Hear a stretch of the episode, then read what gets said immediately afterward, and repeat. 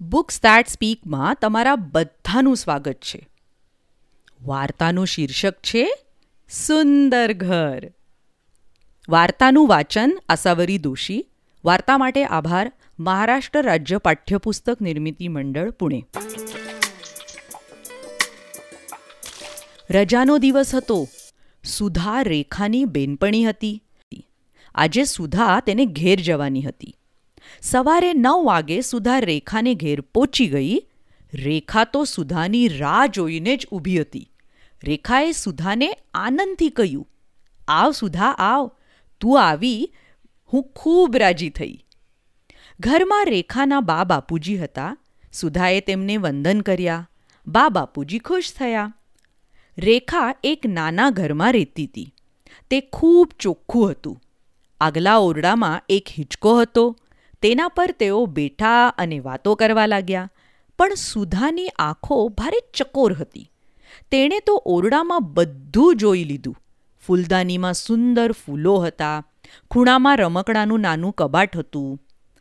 તેમાં જુદી જુદી જાતના રમકડા સરસ રીતે ગોઠવેલા હતા. દિવાલ પર છબીઓ એક સરખી હારમાં ટાંગી હતી. બીજા ખૂણામાં કાચના બારણાવાળું એક કબાટ હતું.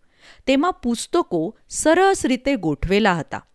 એક ખાનામાં નાના પુસ્તકો હતા, બીજામાં મોટા. વાર્તાની સુંદર ચોપડીઓ પણ હતી.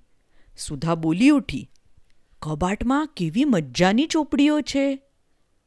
બાએ રેખાને રસોડામાં બોલાવી. રેખા અંદર ગઈ, સુધા માટે ચા અને નાસ્તો લઈને પાછી આવી. સુધાએ રેખા સામે જોયું, તેણે જોયું કે કપરકાબી ખૂબ ચોખ્ખા હતા. સુધા રેખાને કે, તારું ઘર તો સાચે જ ચોખ્ખું ચટ છે. મને ખૂબ ગમ્યું. રેખા હસીને બોલી, હું દરરોજ સવારે ટેબલ ખુરશી અને કબાટ સાફ કરું છું. મારી બા પલંગ પર ચાદર પાથરે. ચાદરમાં એક પણ સળ હોય એ એમને નો ગમે. મારા બાપુજી પુસ્તકો બરાબર ગોઠવે. આમ અમે બધા જ એકબીજાને મદદ કરીએ. પછી તો ઘર ચોખ્ખું જ રહે ને પછી સુધા ઘેર ગઈ. તેણે તેની બાને રેખાના ચોખ્ખા ઘરની વાત કરી.